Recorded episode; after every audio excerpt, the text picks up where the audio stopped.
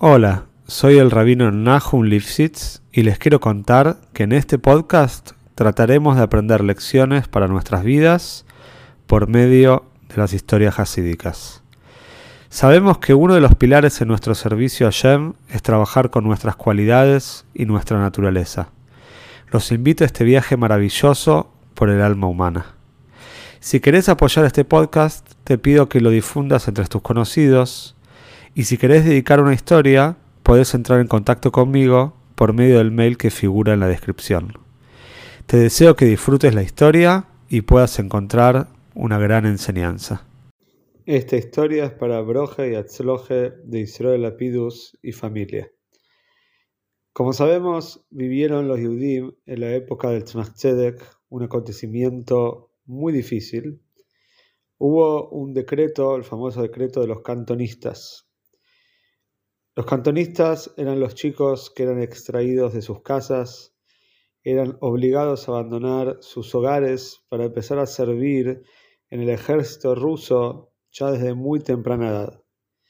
Por supuesto, no podían servir en las filas, no podían ir a la guerra todavía, pero ya eran extraídos y sacados de sus casas, porque toda la finalidad de este decreto era que abandonen y que se olviden totalmente de su Yiddishkeit se cuenta la historia que había en un pequeño shtetl, en una pequeña aldea, un joven llamado Zalmele. Era un chico muy joven y lamentablemente él pertenecía a una familia muy pobre. En todos los lugares donde vivían Yehudim había cuotas para los cantonistas, había cierta cantidad de chicos que la comunidad tenía que entregar sí o sí para el ejército ruso. Lamentablemente, Zalmele, al ser que sus padres eran tan pobres, no pudieron pagar, no pudieron hacer nada para poder salvar a su hijo, y Zalmele terminó en las filas del ejército del zar. El tiempo pasó, por supuesto los padres estaban rotos, estaban muy mal, muy tristes. Y un tío de este chico, Boro Hashem, los negocios le empezaron a sonreír, empezó a tener mucha broje y se transformó en una persona rica. Y como sabemos, un Yehudi del dinero, de las cosas Gashmim, las cosas físicas, produce Rujnius, produce espiritualidad. Entonces este tío le pareció adecuado que ahora que él tenía las posibilidades económicas, tenía que sí o sí tratar de salvar a su sobrino. Entonces lo primero que hizo, pagó a algunas personas, a algunos soldados, su aldea para saber a dónde había sido llevado su sobrino. Después de un tiempo, supo que el chico había sido llevado a una de las bases del ejército en la ciudad de Moscú, una gran ciudad. El tío enfiló su camino para ahí, llegó a Moscú y con su billetera abultada empezó a tratar de buscar dónde estaba el sobrino. Hasta que Boro Hashem encontró a Zalmele en una base del ejército ruso a las afueras de Moscú. Llegó a la base, también tuvo que, en cada paso que daba, tenía que ir sobornando a diferentes personas, sobornó en la entrada de la base a los soldados para poder entrar y empezó a caminar por esta base. Por supuesto, no esperaba que su sobrino todavía esté manejando armas o se esté entrenando, todavía era un chico chico, era un, menor, pero siguió caminando hasta que encontró un galpón donde todos los chicos que eran secuestrados, la mayoría eran cantonistas, eran llevados a este galpón para trabajar como sastres. El ejército requería todo el tiempo de ropas nuevas, requería de todo tipo de trabajos donde había que coser, había que remendar, había que tejer. Y a estos chicos le habían enseñado el oficio de la sastrería. Y así fue que el tío de Jamel empieza a buscar a su sobrino por todos lados hasta que lo encuentra en uno de los galpones trabajando para el ejército, trabajando de sastre. Se acerca el tío a Yalmele con mucha alegría Dice, ¿sabéis quién soy yo? Soy tu tío, te vine a rescatar. Quiero llevarte a casa, quiero que vuelvas con tus padres. Por supuesto pensando de que el chico iba a estar feliz y que iba a querer volver a su casa inmediatamente. Pero tuvo una sorpresa no tan grata cuando se dio cuenta de que el chico no quería volver. Claro, él se había acostumbrado a una vida más o menos normal, ya tenía unos amigos ahí en el ejército, en, en la base, tenía chicos parecidos a él, en la casa de los padres había mucha pobreza y la verdad es que habían pasado ya años y se había olvidado de lo que era tener una familia y pensó que lo que él tenía en la base del ejército era lo suficiente y lo que necesitaba para poder vivir. El tío trató de disuadir al chico con todas las estrategias posibles. Le dijo que era Yehudi, que este era un lugar para él, que se acuerde de cómo decía el Shema antes de dormir cuando era un chiquito, que se acuerde de los padres, de Chávez, el Kashrus, pero el chico no quería hacer absolutamente nada. Así fue que el tío de Zalmele salió desahuciado y muy triste de la base y decidió llegar al Tzemach Tzedek, quería ir a hablar con su rebe, el tercer rebe de Chabad, Menachem Mendel, Schneerson, el Tzemach Tzedek, para tratar de aconsejarse y saber qué se podía hacer.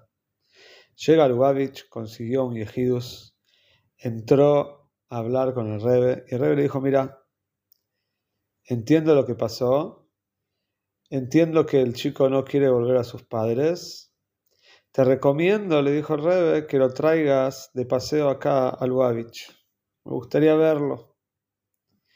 El tío, por supuesto, enseguida puso el proyecto en marcha, volvió de vuelta a Moscú, entró por medio de sobornos de vuelta a la base, se encontró con su, sobrino y le dijo, mira, por supuesto no era tan fácil, no le puede ser al sobrino que iba a ir a visitar a un Rebe en Lubavitch. Pero le dijo, ¿por qué no vamos de vacaciones? Vayamos a un lugar un poco más cómodo, más lindo, quizás querés respirar aire puro. Pero el chico no quería hacer absolutamente nada. El tío ahora no iba a dar brazo a torcer, pero no se lo podía llevar por la fuerza. Entonces sobornó a diferentes soldados para que los mismos soldados le digan que le convenía irse de vacaciones, que unos días, que iba a tener un permiso especial, pero el chico no quería hacer absolutamente nada. Llegó un momento que el tío de Salme le toma una decisión drástica. Le pagó a los soldados para que estos le peguen a Zalmele con, por supuesto, con un poco de violencia, que le peguen hasta que el chico se dé cuenta que este lugar no es el lugar adecuado para él y que por lo menos acceda a viajar a Lubavitch con el tío. Por supuesto, el tío no era nada grato hacer algo así. No es lo que se espera de un tío, ni de un padre, ni de nadie. No es el comportamiento que uno tiene, tiene que tener con un chico, ni tampoco con un grande. Pero el tío entendió que esta era la única manera. Por supuesto, eh, los soldados no se excedieron, pero hicieron lo que el tío le pidió. Y el tío, el Zalmele, vino llorando después de que le habían pegado, diciéndole al tío que está bien, que accedía a tomarse unos días y viajar a Lubavitch. Cuando le llega a Lubavitch, llegó un Erev Chávez. El que estaba entrando al Shul, el tío se paró junto con su sobrino en el Shvil, en, eh, caminito que se le hace al Rebe, para que el Rebe pueda caminar entre los Hasidim y, llegar a su lugar para poder hacer Davenen. Y cuando el Tzemach pasó delante del chico, lo miró con ojos penetrantes se quedó mirando unos segundos y siguió caminando. Unos pocos minutos después, el chico le dice, Zalme le, dice a su tío que tiene muchos dolores de estómago, tiene un dolor muy pero muy fuerte, que tiene que acostarse, que no aguanta estar parado. Todo el llaves, el chico estuvo acostado con los dolores tremendos, tuvieron que llamar al médico. El chico maldecía, estaba muy enojado, decía, ¿por qué tuve que venir acá? ¿Para qué tuve que ir a visitar al Rebe? no es algo que a mí me importaba, yo quería estar al fin y al cabo en la base del ejército. ¿Para qué le hice caso a mi tío? Tanto que Moche Chávez le dijo al tío que el domingo, por favor, al otro día, quiere volver a la base del ejército. El tío estaba muy mal, ya no sabía lo que hacer, pero le quedaba la última opción, que por supuesto no le iba a malgastar. Quería entrar a Yehidus, al Rebe, junto con su sobrino. Y así fue que el domingo le dijo al sobrino, mira, podemos volver a la base, pero antes tenemos que entrar a una audiencia privada, a una reunión con el Rebbe. El chico accedió. El tío entró junto con Zalmele al Tzemach Tzedek. Tzedek habló un poco con el tío y después miró con sus ojos especiales, nuestros ojos penetrantes, miró de vuelta al chico a Zalmele y le dijo, decime, ¿vos querés volver a la base del ejército? ¿Querés volver a ser un soldado? De repente el chico dio una respuesta totalmente sorpresiva. El chico le dijo a Rebe, no, no quiero, no quiero volver más. El tío no entendía nada. Fue realmente una mapeje, una revolución, lo que pasó por la cabeza del tío. No entendía qué estaba pasando. Ese chico hace unos minutos quería volver. Sánchez volvió a preguntar, ¿estás seguro no querés volver? Y el chico dijo, no, no quiero volver. Tzemach le dio un seider, un orden, de cómo ordenar nuevamente la vida del chico, que cómo debe volver a ver a sus padres, cómo el chico tiene que acercarse en chuve, porque hace muchos años que está totalmente desacostumbrado de Teri y así fue que Baruch Hashem después se transformó en un Hosid de Tzmach Tzedek y pudo construir una familia de Shomaim sana con todas las brojes.